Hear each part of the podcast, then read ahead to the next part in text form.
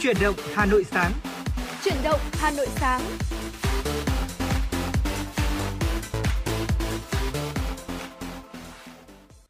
Mến chào quý vị thính giả, nhạc hiệu quen thuộc của truyền động Hà Nội sáng đã vang lên và người đồng hành cùng quý thính giả trong buổi sáng ngày hôm nay trong 60 phút trực tiếp của chương trình là Quang Minh và Thu Minh. Quý thính giả đừng quên tương tác với chúng tôi thông qua số điện thoại 024 3773 6688 quý vị nhé. Dạ vâng, thưa Minh xin được nhắc lại số điện thoại nóng của chương trình là 024 3773 6688.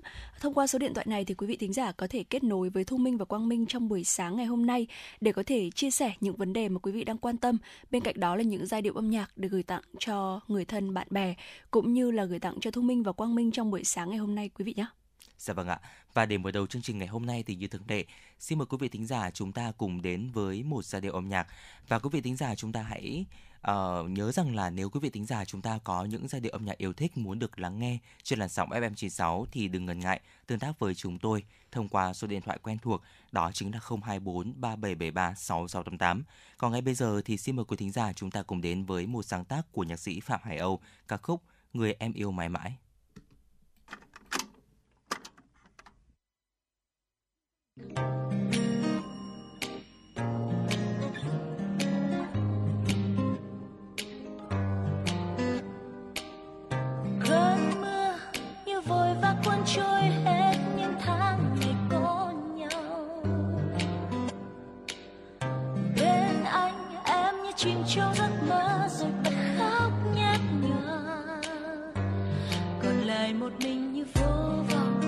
mất nhau rồi, chỉ còn trong trách em này. Từng ngày trôi qua em mong chờ rồi cất thất vọng. Anh ơi, anh có biết rằng sẽ mãi mãi yêu anh, từng áng mây trầu xanh, và đôi mắt vẫn hé cười vì ai vẫn bối rối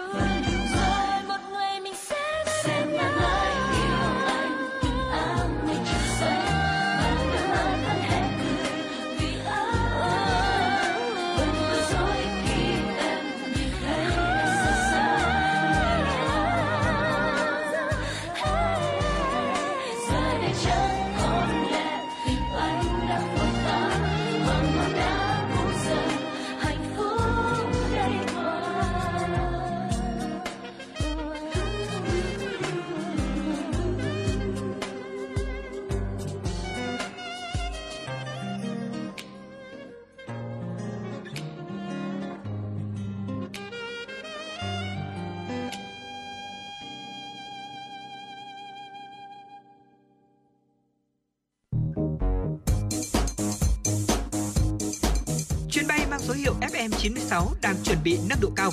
Quý khách hãy thắt dây an toàn, sẵn sàng trải nghiệm những cung bậc cảm xúc cùng FN96.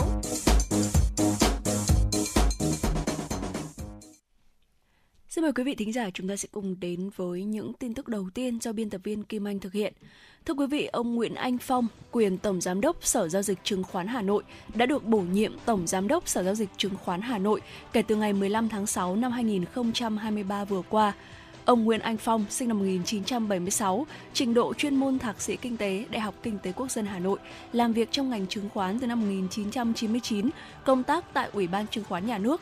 Từ năm 2000, công tác tại Sở Giao dịch Chứng khoán Hà Nội, từng giữ các chức vụ trưởng phòng, giám đốc các phòng nghiệp vụ 2005 đến 2011, phó tổng giám đốc 2011 đến 2021, quyền tổng giám đốc 2021-2023. Cũng tại buổi lễ, bà Ngô Thị Lan Hương, Phó Tránh Văn phòng Hội đồng thành viên Sở Giao dịch Chứng khoán Hà Nội, được điều động và bổ nhiệm làm trưởng ban kiểm soát Sở Giao dịch Chứng khoán Hà Nội kể từ ngày 15 tháng 6 năm 2023. Như vậy, các vị trí lãnh đạo Sở Giao dịch Chứng khoán Hà Nội đã được kiện toàn, góp phần giúp Sở Giao dịch Chứng khoán Hà Nội thực hiện ngày càng tốt hơn các yêu cầu nhiệm vụ chính trị. Một thông tin đáng quan tâm tiếp theo thưa quý vị, Hội Truyền thông số Việt Nam đã có văn bản gửi Cục Phát thanh Truyền hình và Thông tin điện tử kiến nghị xử lý 13 trang mạng xã hội đánh giá doanh nghiệp. Tại công văn, Hội Truyền thông số Việt Nam cho biết đã nhận được văn bản của câu lạc bộ Liên minh sáng tạo nội dung số Việt Nam phản ánh về việc hiện nay trang web hoạt động như một mạng xã hội review công ty.me cho phép người dùng chia sẻ nhiều thông tin sai sự thật, xúc phạm uy tín, danh dự, nhân phẩm của nhiều doanh nghiệp và cá nhân. Qua nghiên cứu và đánh giá, Hội nhận thấy website trên và một số website có hoạt động tương tự có dấu hiệu vi phạm pháp luật về quản lý, cung cấp, sử dụng dịch vụ Internet và thông tin trên mạng. Ngoài một số trang web nêu trên, qua phản ánh của một số hội viên, Hội Truyền thông số Việt Nam phát hiện trên Facebook có 11 group fanpage có hàng nghìn, hàng chục nghìn thành viên, cho phép các thành viên ẩn danh đăng tải nội dung xúc phạm danh dự, nhân phẩm, uy tín của các công ty, tạo các tin giả, bôi nhọ, nói xấu, xúc phạm danh dự đến nhiều cán bộ, nhân viên, dẫn tới việc mâu thuẫn trong nội bộ các công ty. Thông tin về các doanh nghiệp, cá nhân chưa được kiểm chứng. Được biết, sau khi có kiến nghị của Hội Truyền thông số Việt Nam, website reviewcomty.me đã bị chặn truy cập. Từ ngày 1 tháng 7, cổng thông tin tuyển sinh của Sở Giáo dục và Đào tạo Hà Nội chính thức mở để cha mẹ học sinh đăng ký tuyển sinh trẻ mầm non 5 tuổi, học sinh lớp 1 và học sinh lớp 6 vào các trường mầm non tiểu học và trung học cơ sở năm học 2023-2024 để giúp cha mẹ học sinh nắm được các bước cụ thể, hạn chế tối đa sai sót. Sở Giáo dục và Đào tạo Hà Nội đã hướng dẫn cách đăng ký tuyển sinh trực tuyến. Phụ huynh học sinh lưu ý thời gian đăng ký tuyển sinh trực tuyến được chia theo độ tuổi. Theo đó, cha mẹ học sinh có con vào lớp 1 bắt đầu đăng ký tuyển sinh trực tuyến từ ngày 1 tháng 7 đến hết ngày 3 tháng 7. Thời gian đăng ký tuyển sinh đối với trẻ 5 tuổi là từ ngày 4 tháng 7 đến hết ngày 6 tháng 7. Thời gian đăng ký tuyển sinh vào lớp 6 từ ngày 7 tháng 7 đến hết ngày 9 tháng 7. Sau khi hết hạn đăng ký tuyển sinh trực tuyến trên hệ thống, cha mẹ học sinh có thể trực tiếp đến trường làm thủ tục tuyển sinh. Thời gian tuyển sinh mầm non 5 tuổi, lớp 1 và lớp 6 của các trường được thực hiện thống nhất trong khoảng thời gian từ ngày 13 tháng 7 đến hết ngày 18 tháng 7 năm 2023. Một thông tin Dự báo thời tiết chúng tôi vừa cập nhật thưa quý vị phân tích trên ảnh mây vệ tinh và ảnh radar thời tiết cho thấy mây đối lưu đang phát triển từ phía bắc xuống và gây mưa trên khu vực các huyện Hoài Đức, Mê Linh, Sóc Sơn của thành phố Hà Nội. Trong 2 giờ tới, vùng mây đối lưu này tiếp tục phát triển, gây mưa và mưa rào và có thể có thể có rông cho khu vực các huyện kể trên. Sau đó có khả năng mở rộng sang các khu vực nội thành khác của thành phố Hà Nội. Trong mưa rông có khả năng xảy ra lốc, xét, mưa đá và gió giật mạnh. Và thưa quý vị, ở cơn rông này nếu có xảy ra ở khu vực nội thành thì cũng sẽ xảy ra vào cái thời điểm mà chúng ta bắt đầu ngày làm việc của mình ở cái giờ mà chúng ta bắt đầu đi làm. Vì vậy quý vị thính giả chúng ta cũng đặc biệt lưu ý khi mà tham gia giao thông ờ, chúng ta hãy vững tay lái cũng như là đảm bảo khoảng cách an toàn. Nếu quý vị thính giả chúng ta di chuyển bằng xe máy thì hãy ờ, trang bị cho mình những chiếc áo mưa quý vị nhé. Còn ngay bây giờ thì trước khi chúng ta đến với tiểu mục Cà phê sáng, mời quý vị thính giả chúng ta cùng thư giãn với một giai điệu âm nhạc ca khúc Radio, một sáng tác của nhạc sĩ Hồ Hoài Anh.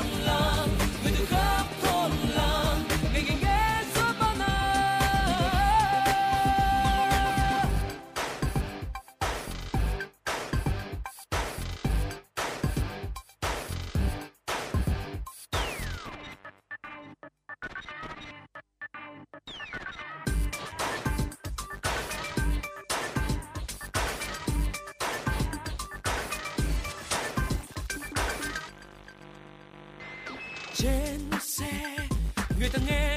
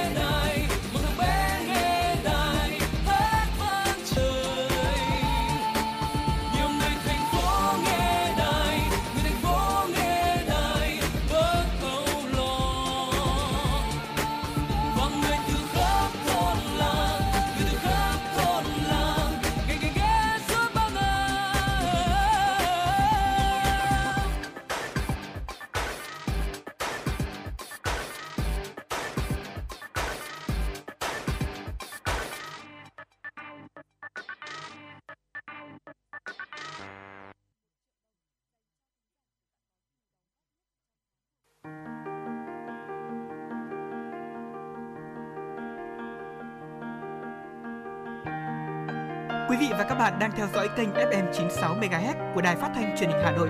Hãy giữ sóng và tương tác với chúng tôi theo số điện thoại 024 3773 6688.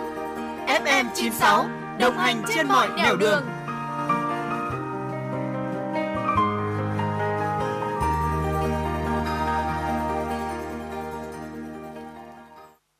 Mến chào quý vị thính giả và vừa rồi là ca khúc um, radio qua tiếng hát của Hồi Anh. Ngày xưa ấy ạ thì Quang Minh nghe ca khúc này thì cảm thấy ờ, rất là thích bởi vì là uh, tôi cũng là một người mà rất là thích nghe radio thế nhưng mà sau này lại cũng có cơ duyên để có thể là đồng hành cùng quý vị tính giả với tư cách là một phát thanh viên và ngày hôm nay đi làm với một tâm thế rất là vui thưa quý vị vì ngày hôm nay đó chính là ngày nhà báo Việt Nam, ngày báo chí cách mạng Việt Nam ngày 21 tháng 6. Vậy thì trong tiểu mục cà phê sáng ngày hôm nay, Quang Minh và Thu Minh xin được chia sẻ đến quý tính giả ờ, về lịch sử về ý nghĩa của ngày báo chí cách mạng Việt Nam 21 tháng 6 thưa quý vị. Thưa quý vị và các bạn, Ngày báo chí cách mạng Việt Nam 21 tháng 6 hàng năm là dịp để toàn thể nhân dân tôn vinh tri ân những nhà báo đã đóng góp tâm sức vì một nền báo chí nước nhà vững mạnh, đưa đến độc giả những bài báo phản ánh chân thực các vấn đề đời sống văn hóa xã hội, những câu chuyện truyền cảm hứng và những tấm gương đáng tôn vinh. Hàng năm vào ngày 21 tháng 6, các hoạt động kỷ niệm chào mừng diễn ra sôi nổi trên khắp cả nước. Cũng vào ngày này, các cuộc thi báo chí với những sản phẩm chất lượng của các phóng viên, nhà báo được phát động. Chính vì vậy mà nhiều ý kiến cho rằng ngày 21 tháng 6 thì không đơn thuần là ngày lễ kỷ niệm mà còn là dịp để những người làm báo nhìn lại những thành tựu cũng như khó khăn để thêm tình yêu và sự nỗ lực đóng góp nhiều hơn nữa cho sự nghiệp báo chí cách mạng. Dạ vâng ạ, và ngay bây giờ thì xin được uh, chia sẻ đến quý thính giả về nguồn gốc cũng như là ý nghĩa của Ngày Báo chí Cách mạng Việt Nam.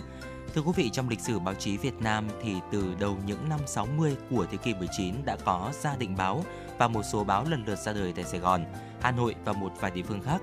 Những năm đầu thế kỷ 20, hàng loạt tờ báo của người Việt Nam được xuất bản, tập hợp nhiều nhà văn, nhà báo, nhà trí thức theo từng nhóm nhỏ nhưng có các khuynh hướng chính trị khác nhau nên không thể tập hợp vào chung một tổ chức thống nhất. Và đến ngày 21 tháng 6 năm 1925 tại Quảng Châu, Trung Quốc, báo Thanh niên do lãnh tụ Nguyễn Ái Quốc sáng lập ra mắt số đầu tiên thì dòng báo chí cách mạng Việt Nam mới bắt đầu hình thành. Từ khi có báo Thanh niên, báo chí Việt Nam dương cao ngọn cờ cách mạng, nói lên ý chí khát vọng của dân tộc Việt Nam và chỉ rõ phương hướng đấu tranh của nhân dân Việt Nam vì độc lập tự do và chủ nghĩa xã hội. Dưới sự lãnh đạo của Đảng và Chủ tịch Hồ Chí Minh, báo chí cách mạng Việt Nam từ tờ báo đầu tiên, báo Thanh niên, xuất bản ngày 21 tháng 6 năm 1925 qua mỗi thời kỳ cách mạng 1925, 1930, 1930, 1945, 1945, 1954, 1954, 1975, 1975, 1986 và giai đoạn 1986 đến nay đều có sự phát triển mạnh mẽ. Ngày 2 tháng 6 năm 1950, chính phủ chính thức quyết định cho thành lập Hội những người viết báo Việt Nam. Đó chính là Hội Nhà báo Việt Nam ngày nay. Đến tháng 7 năm 1950, Tổ chức Báo chí Quốc tế, nhóm họp ở Phần Lan đã công nhận Hội những người viết báo Việt Nam là thành viên chính thức của tổ chức.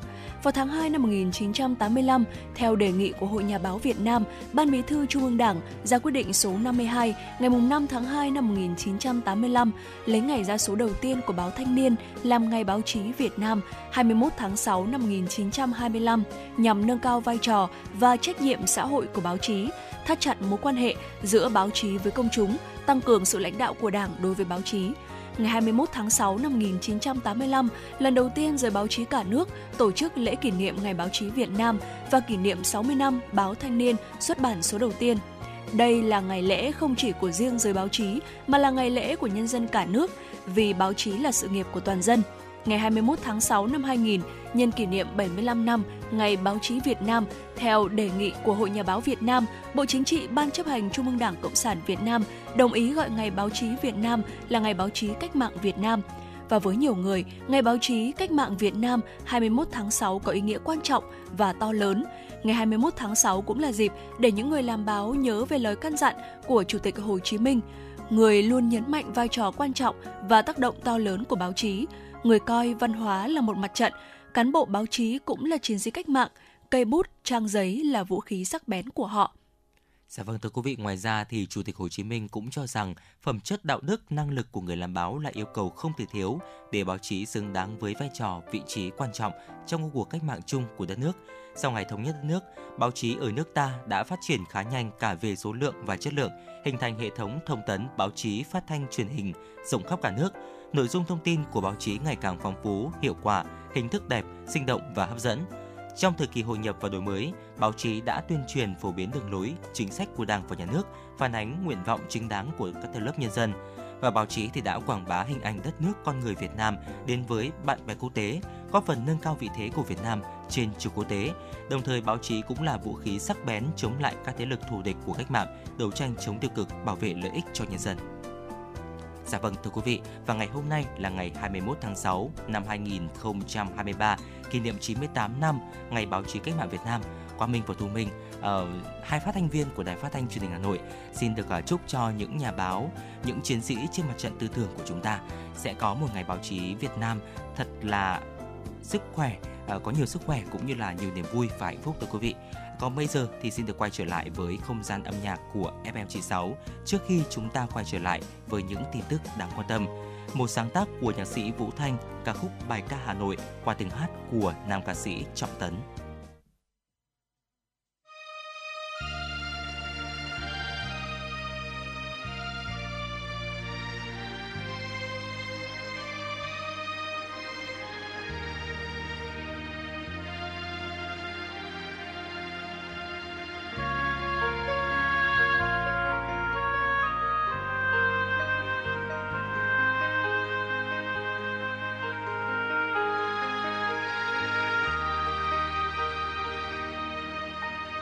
Đi trên đường Hà Nội rực rỡ chiến công. Đường thanh thang ba đình lịch sử, đường tập nập hoàn kiếm đông xuân. Nghe nào nức trong lòng, thủ đô ta sục sôi đánh mỹ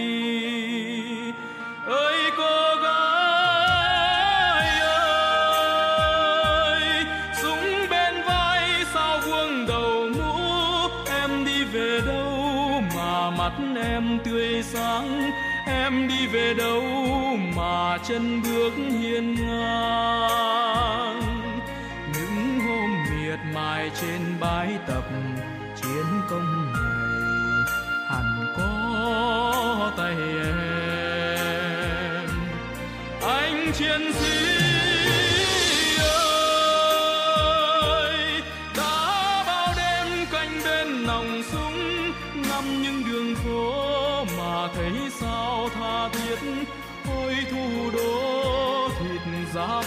xương ta.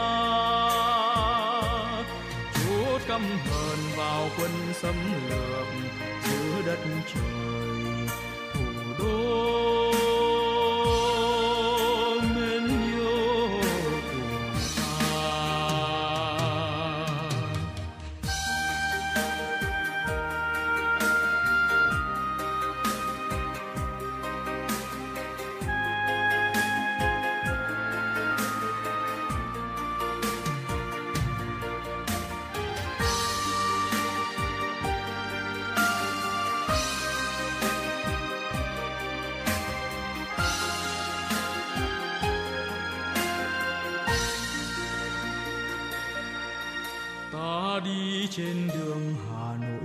Giờ chiến không?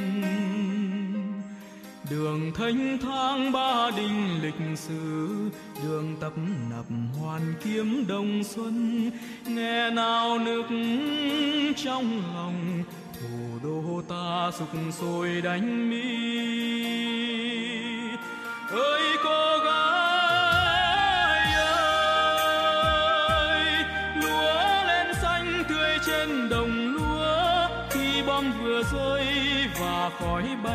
trong nắng, anh công nhân, điện vẫn sáng trong đêm tiếng loa truyền về tin thắng trận giữa đất trời, thủ đô từ.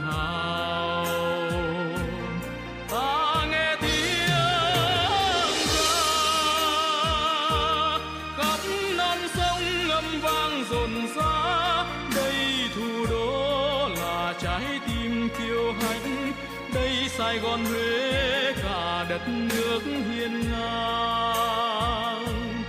Lũ xâm lược ngục trên đất này, đất anh hùng việt nam mến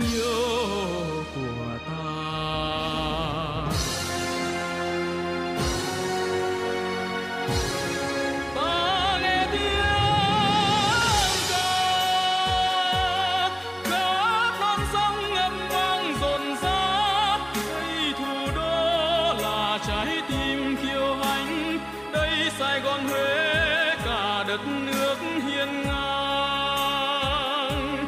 Lũ xâm lược ngục trên đất này, đất anh hùng việt nam.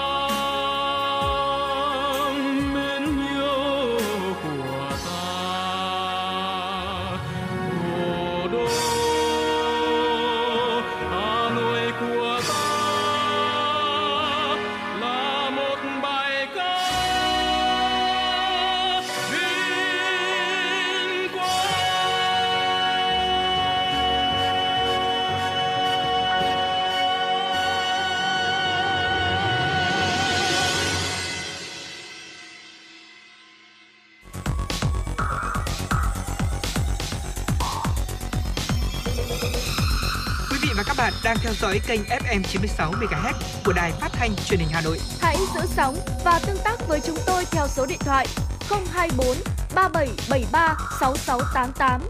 FM 96 đồng hành trên mọi nẻo đường.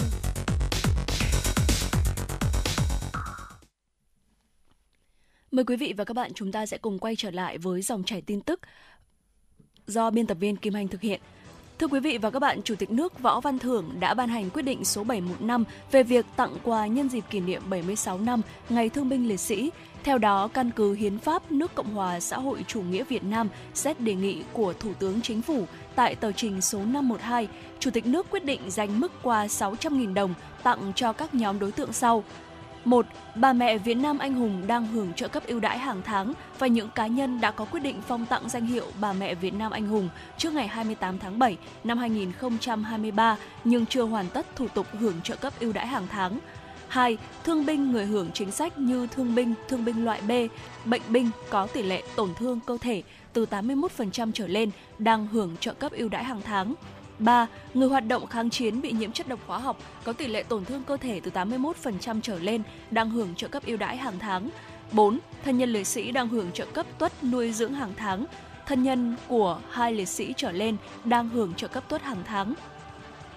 Chủ tịch nước quyết định dành mức quà 300.000 đồng tặng các nhóm đối tượng bao gồm 1. Thương binh, người hưởng chính sách như thương binh, thương binh loại B, bệnh binh có tỷ lệ tổn thương cơ thể từ 80% trở xuống đang hưởng trợ cấp ưu đãi hàng tháng, thương binh đang hưởng chế độ mất sức lao động.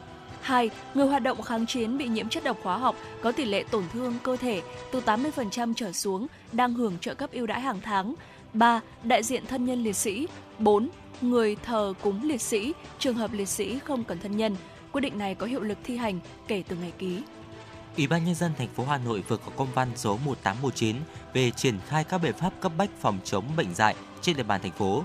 Công văn nêu rõ, thực hiện chỉ đạo của Thủ tướng Chính phủ về việc tăng cường các biện pháp cấp bách phòng chống bệnh dạy, Ủy ban nhân dân thành phố giao Sở Nông nghiệp và Phát triển nông thôn tăng cường tuyên truyền sâu rộng luật thú y, luật chăn nuôi, các văn bản liên quan đến công tác phòng chống bệnh dạy động vật, thường xuyên đôn đốc kiểm tra công tác phòng chống bệnh dạy động vật tại các quận huyện thị xã. Sở Nông nghiệp và Phát triển nông thôn chỉ đạo Chi cục chăn nuôi và thú y Hà Nội điều tra, xác định nguyên nhân và thực hiện các biện pháp phòng chống dịch bệnh dạy động vật, đẩy mạnh thông tin tuyên truyền, tập huấn cho hệ thống chính trị ở cơ sở, hệ thống thú y và người nuôi chó mèo về các biện pháp phòng chống bệnh dạy động vật. Sở Y tế chỉ đạo Trung tâm Kiểm soát Bệnh tật thành phố Hà Nội kiện toàn, mở rộng số lượng điểm tiêm vaccine và huyết thanh kháng dại, đảm bảo việc dễ tiếp cận vaccine phòng bệnh cho người. Phổ biến địa chỉ các điểm tiêm phòng bệnh dạy và truyền thông hướng dẫn người bị chó mèo cắn đến ngay các cơ sở y tế để được điều trị dự phòng kịp thời. Trong kỳ thi tốt nghiệp trung học phổ thông năm 2023, Bộ Giáo dục và Đào tạo điều động khoảng 550 cán bộ giảng viên của các cơ sở giáo dục đại học làm nhiệm vụ thanh tra tại Hà Nội. Dự kiến số cán bộ giảng viên này được điều động từ Trường Đại học Kinh tế Quốc dân và Đại học Quốc gia Hà Nội. Kỳ thi tốt nghiệp trung học phổ thông năm 2023 sẽ diễn ra vào ngày 28 và 29 tháng 6 trên phạm vi cả nước với hơn 1 triệu thí sinh đã đăng ký dự thi. Trong đó, số thí sinh đăng ký dự thi để vừa xét công nhận tốt nghiệp trung học phổ thông, vừa sử dụng kết quả để xét tuyển đại học chiếm gần 93%. Với tính chất quan trọng của kỳ thi, Bộ Giáo dục và Đào tạo đặc biệt quan tâm đến công tác thanh tra kiểm tra với yêu cầu của các địa phương phải bảo đảm lực lượng thanh tra kiểm tra ở tất cả các khâu, không được bỏ sót khâu nào. Hà Nội dự kiến bố trí 189 điểm thi với 4.263 phòng thi, điều động 14.907 cán bộ, giáo viên, nhân viên tham gia công tác coi thi. Ngoài ra tại các điểm thi còn có 537 thanh tra cắm chốt, các điểm thi có phòng thi phân tán được tăng cường thêm thanh tra. Thành phố cũng thành lập tổ giám sát gồm 16 nhóm, mỗi nhóm 3 thành viên là lãnh đạo, chuyên viên thuộc Sở Giáo dục và Đào tạo và thanh tra thành phố. Ban chỉ đạo chi Xin lỗi quý vị, Ban chỉ đạo chi thành phố còn thành lập 10 tổ kiểm tra các khâu của kỳ thi. Như vậy, cùng với lực lượng thanh tra là cán bộ giảng viên các cơ sở giáo dục đại học. Tại các điểm thi của thành phố Hà Nội còn có một lực lượng thanh tra kiểm tra làm nhiệm vụ bảo đảm an ninh an toàn cho kỳ thi. Và thưa quý vị, vừa rồi là một số những tin tức đáng quan tâm có trong buổi sáng ngày hôm nay. Còn bây giờ thì xin được chuyển sang một tiểu mục hết sức quen thuộc, tiểu mục Sống khỏe cùng FM96. Ờ, thời điểm này cũng là thời điểm mà rất là nhiều người chọn cho mình bộ môn đi bộ để có thể khởi đầu một ngày mới, để có thể là tập thể dục một cách uh, khỏe mạnh và hiệu quả thưa quý vị. Tuy nhiên ạ, cách đi bộ thì cũng có thể là phản ánh tình trạng sức khỏe của chúng ta cũng như là những cái bệnh lý mà chúng ta có thể gặp phải đấy ạ. Đầu tiên ạ, chúng ta hãy cùng nhau tìm hiểu xem là cái thói quen đi bộ và cái dáng đi bộ của chúng ta, cách chúng ta đi bộ thì sẽ có thể phản ánh như thế nào đến sức khỏe của chúng ta của chúng ta thưa quý vị. Đặc biệt đó chính là tư thế và tốc độ ạ. Đầu tiên ạ, đi bộ bằng đầu ngón chân là sẽ phản ánh cho chúng ta biết vấn đề về não và cơ, có thể do gân gót chân quá ngắn hoặc cũng có thể là do dấu hiệu của các vấn đề về cơ hội uh, những xin lỗi quý vị, vấn đề về cơ như là hội chứng bại não hoặc là loạn dưỡng cơ. Bại não ảnh hưởng tới khả năng kiểm soát và phối hợp các cơ. Loạn dưỡng cơ gây suy nhược dần dần và mất khối lượng cơ. Đi bộ bằng ngón chân thì sẽ cũng phổ biến ở trẻ tự kỷ. Thưa quý vị, ờ, ngoài ra thì ờ, việc mà chúng ta bước cao chân thì có thể là dấu hiệu của việc rối loạn thần kinh cơ. Chúng ta bước đi như là đang leo cầu thang vô hình thì có thể do tổn thương dây thần kinh ở chân hoặc là rối loạn thần kinh cơ não hoặc là cuộc sống như là chứng loạn dưỡng cơ hoặc là bệnh đa xương cứng. Dạ vâng ạ, tiếp theo thì nếu mà chúng ta đi chậm hơn trước đây mà chúng ta đã từng đi thì có thể là một triệu chứng của bệnh Alzheimer đấy ạ. Các nhà khoa học cho biết những thay đổi về tốc độ đi bộ theo thời gian có thể là một cách để dự đoán bệnh Alzheimer hay những vấn đề về trí nhớ. Ở các bệnh Alzheimer thì khi bệnh càng nặng, người đó thì đi càng chậm thưa quý vị. Vì vậy, nếu quý vị tính giả chúng ta có những biểu hiện như vậy thì cũng chú ý đến sức khỏe của mình và đặc biệt là uh, sức khỏe về trí nhớ thưa quý vị. Và nếu như mà chúng ta đi lắc lư mà không phải là do rượu thì chúng ta cần phải đi uh, Ờ, bác sĩ để kiểm tra phần đầu. Ờ, va chạm vào đầu thì có thể gây tổn thương não nhẹ, khiến cho đầu lắc lư trong một thời gian. Đặc biệt điều này phổ biến ở những người mà chúng ta chơi các cái môn thể thao tiếp xúc. Ngoài ra thì ờ, nếu như mà chúng ta bước chân chậm chạp, rời rạc, đặc biệt là ở nam giới trên 60 tuổi thì đây cũng có thể là dấu hiệu cho thấy là não của chúng ta đang gặp khó khăn trong việc truyền tín hiệu di chuyển đến cơ chân, bước đi siêu vẹo trong tư thế cúi gập người hoặc là không cử động cánh tay thì thường được gọi là dáng đi của người bệnh Parkinson. Dạ vâng thưa quý vị và cuối cùng dáng đi cứng đơ, vặn vẹo và không vững thì có thể là dấu hiệu của bệnh đa sơ cứng đấy ạ.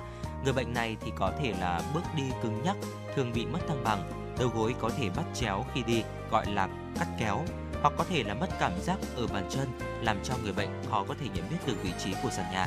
Và vừa rồi là một số những dấu hiệu của việc đi bộ phản ánh sức khỏe của chúng ta, đặc biệt là tư thế và tốc độ đi bộ thì có thể là ở đâu đó tiết lộ những cái manh mối về sức khỏe của chúng ta. Qua mình xin được điểm qua lại một chút. Đầu tiên đó chính là đi bằng đầu ngón chân thì có thể phản ánh vấn đề về não và cơ. Bước cao chân, rối loạn thần kinh và cơ.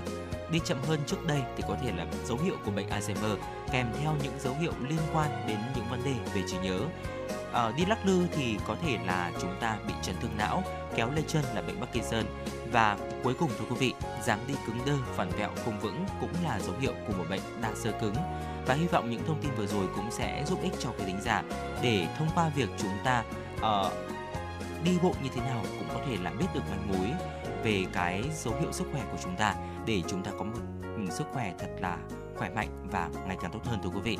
Còn ngay bây giờ thì xin được quay trở lại với không gian âm nhạc của FM96 ca khúc Chàng trai viết lên cây và chuyện tình Thảo Nguyên. Mời quý thính giả chúng ta cùng lắng nghe.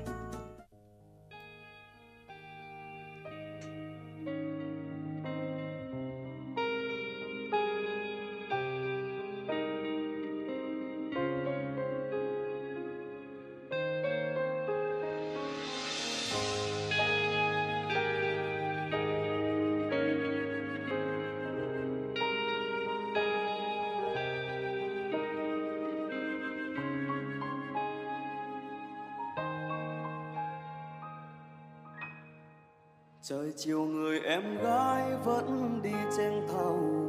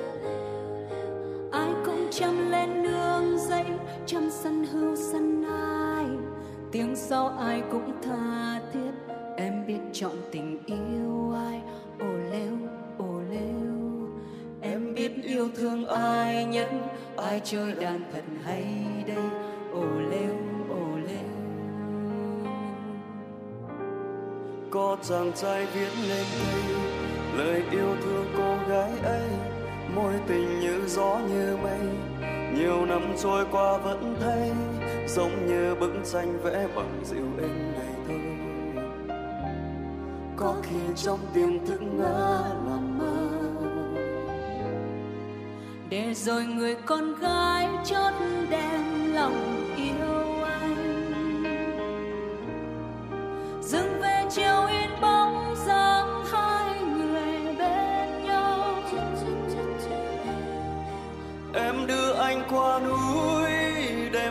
anh nghe em đàn năm tháng đi qua êm ấm trong căn nhà nhỏ tranh vênh. Ô lêu ô lêu. Đôi khi tình yêu vẫn thế, yêu nhau chỉ vì yêu nhau. Ngày cô ấy đi theo nơi phồn hoa, chàng trai bơ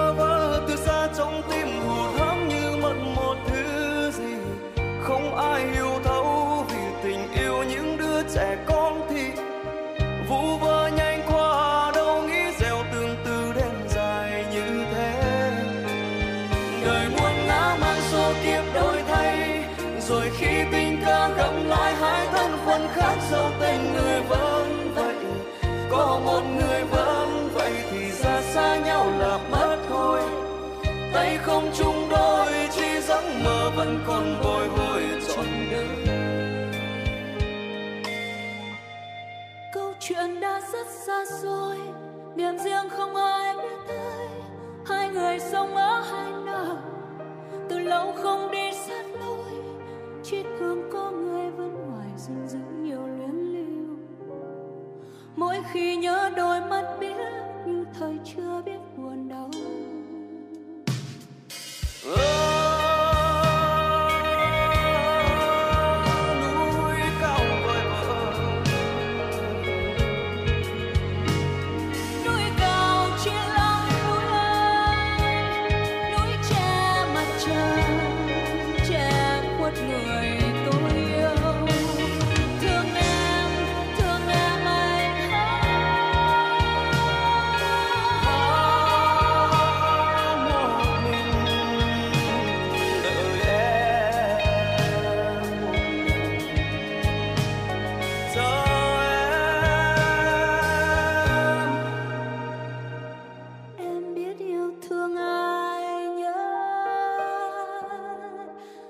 Chơi đàn thật hay đây?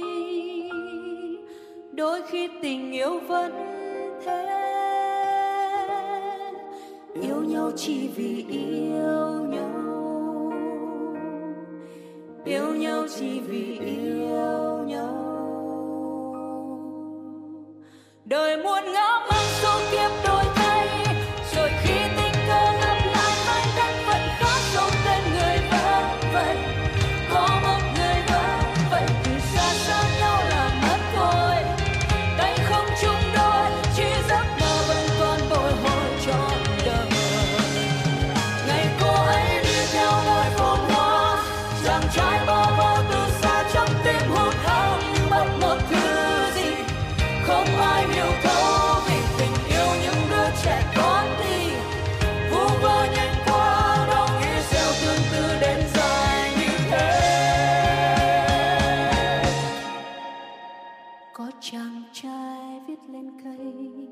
lời yêu thương cô gái ấy.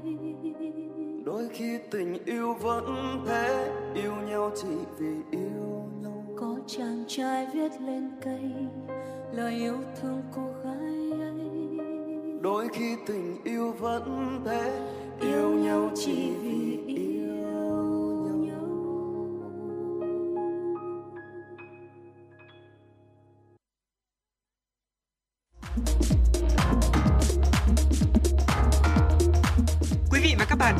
chuyến bay mang số hiệu FM96. Hãy thư giãn, chúng tôi sẽ cùng bạn trên mọi cung đường. Hãy giữ sóng và tương tác với chúng tôi theo số điện thoại 024 3773 6688.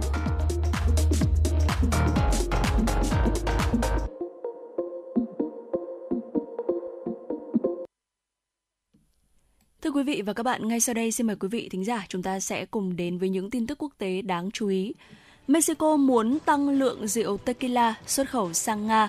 Đại sứ Mexico tại Nga, ông Eduardo Villegas Migas nói với hãng tin RTV1 vào cuối tuần này. Nhà ngoại giao này lưu ý rằng một số loại đồ uống có cồn đặc trưng được sản xuất tại Mexico không thể cung cấp sang Nga do các quy định hạn chế nồng độ cồn trong đồ uống. Ông Megias cũng nói rằng Mexico quan tâm đến việc ờ, nhập khẩu vật liệu xây dựng và kim loại từ Nga. Một trong những vật liệu quan trọng mà Nga đang cung cấp cho thế giới là thép và các sản phẩm thép và chính phủ Mexico rất quan tâm đến các hàng hóa này. Ông Mekias nhấn mạnh nhu cầu về phân bón của Nga đối với Mexico không phải là xu hướng ngay lập tức mà là một nhu cầu thường xuyên.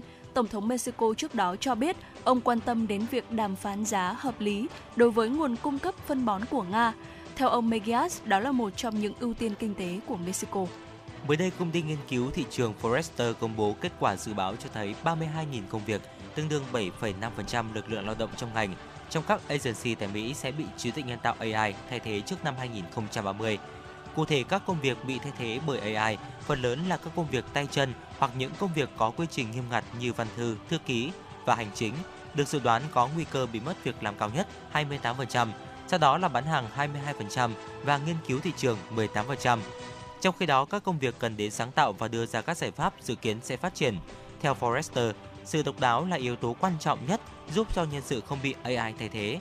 Các công việc có tính sáng tạo cao như biên tập viên, nhà văn, tác giả và các chuyên gia sử dụng AI như kỹ sư câu lệnh hay người huấn luyện AI được dự đoán sẽ thống trị thị trường việc làm trong vài năm tới. Theo Forrester, các công cụ AI như ChatGPT, Google Bard, DALL-E, Midjourney hay Stable Diffusion sẽ chỉ giúp tăng năng suất của các nhân sự cấp cao và nhân sự sáng tạo thay vì thay thế họ.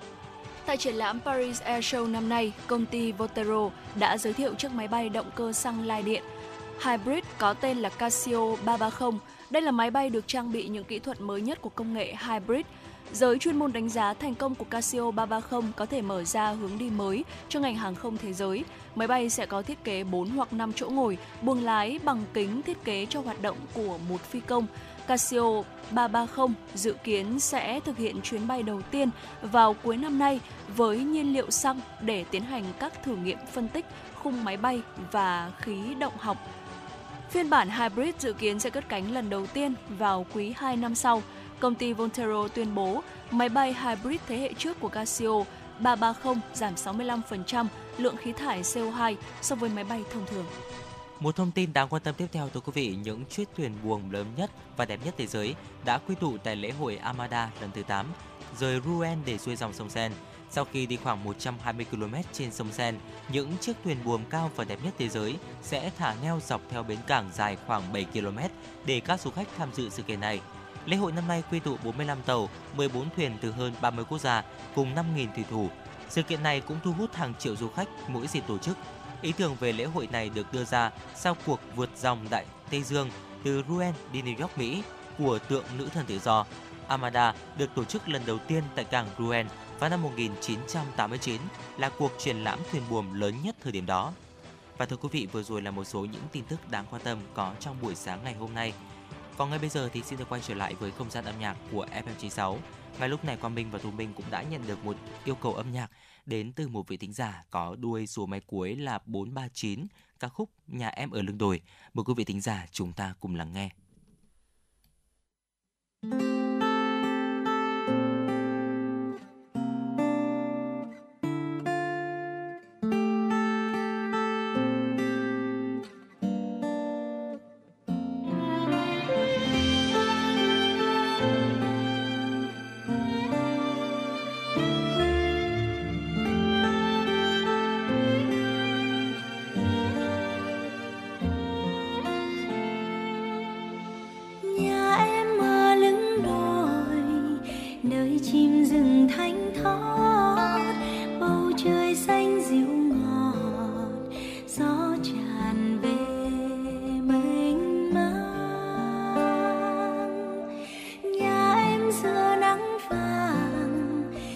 suối tràn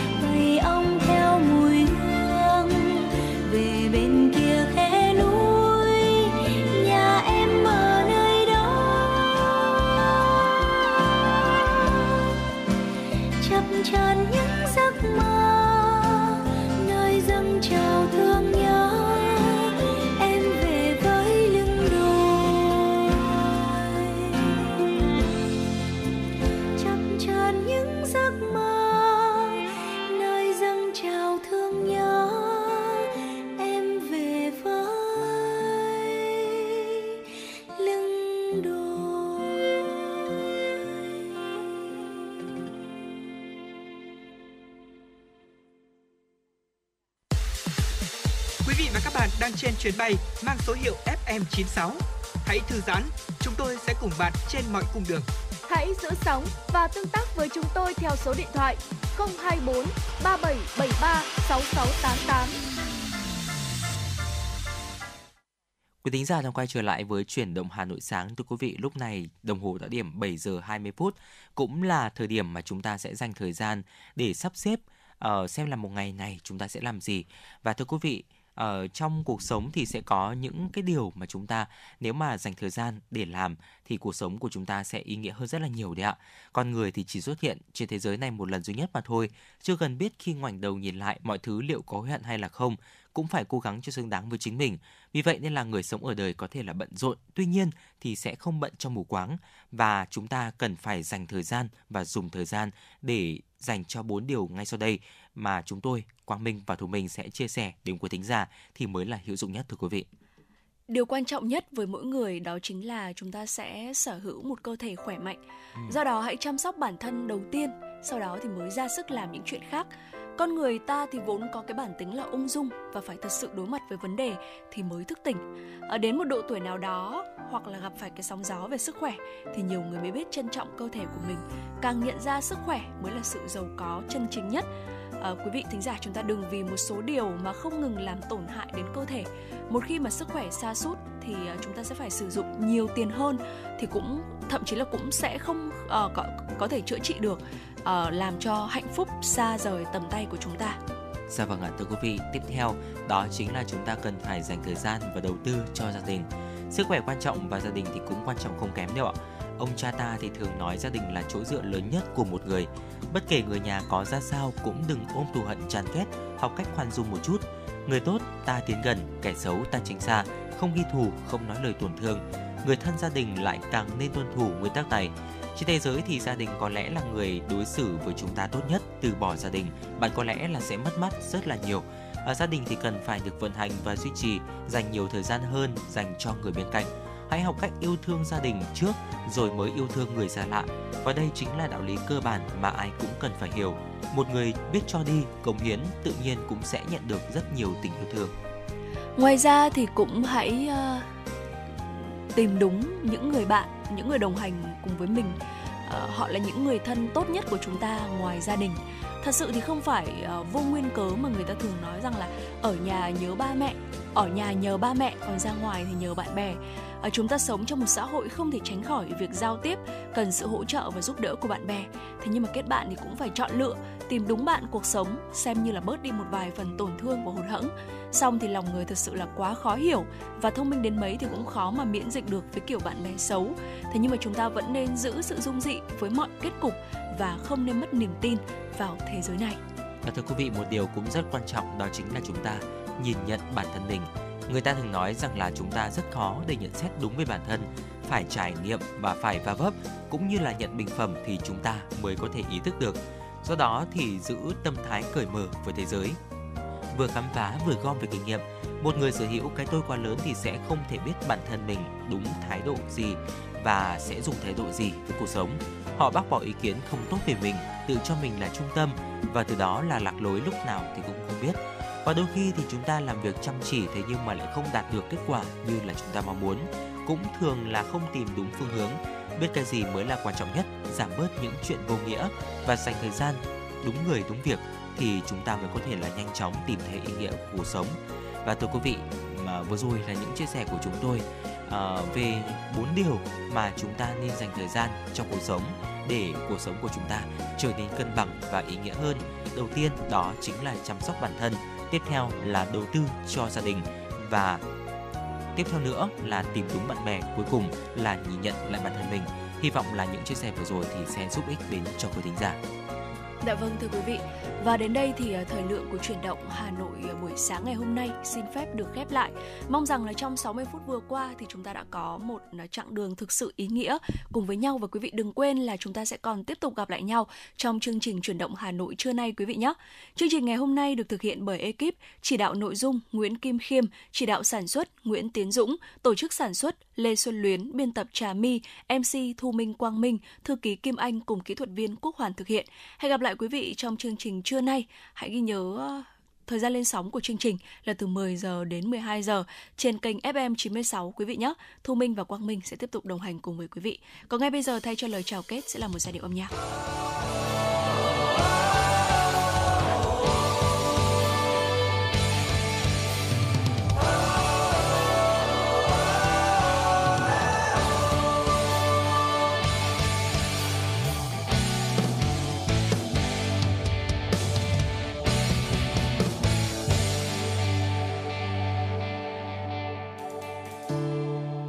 Nhìn thấy đích đến cuối cùng, vươn lên trời cao đứng giữa không trung. Qua bao buồn vui đã đến nơi này, tầng mây thứ tám. Khi trăng vừa treo ở giữa thiên hà, đưa tay mình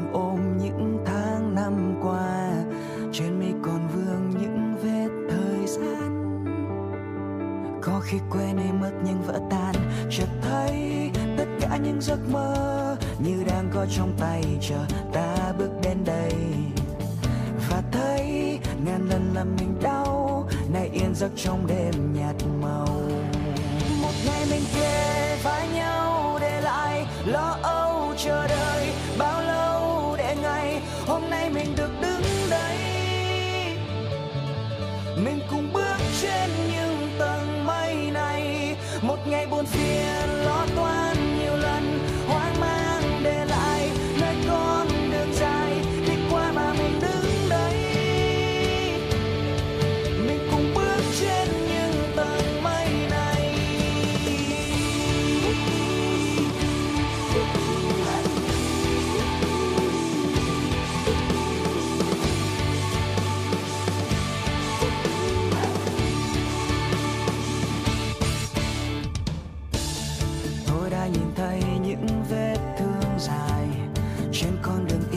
rõ dấu chân ai. Chưa khi nào quên vấp ngã ngày xanh. Với những ngón tay vẫy tôi đến nhanh, chợt thấy tất cả những giấc mơ như đang có trong tay chờ ta bước đến đây. Và thấy ngàn lần làm mình đau nay yên giấc trong đêm.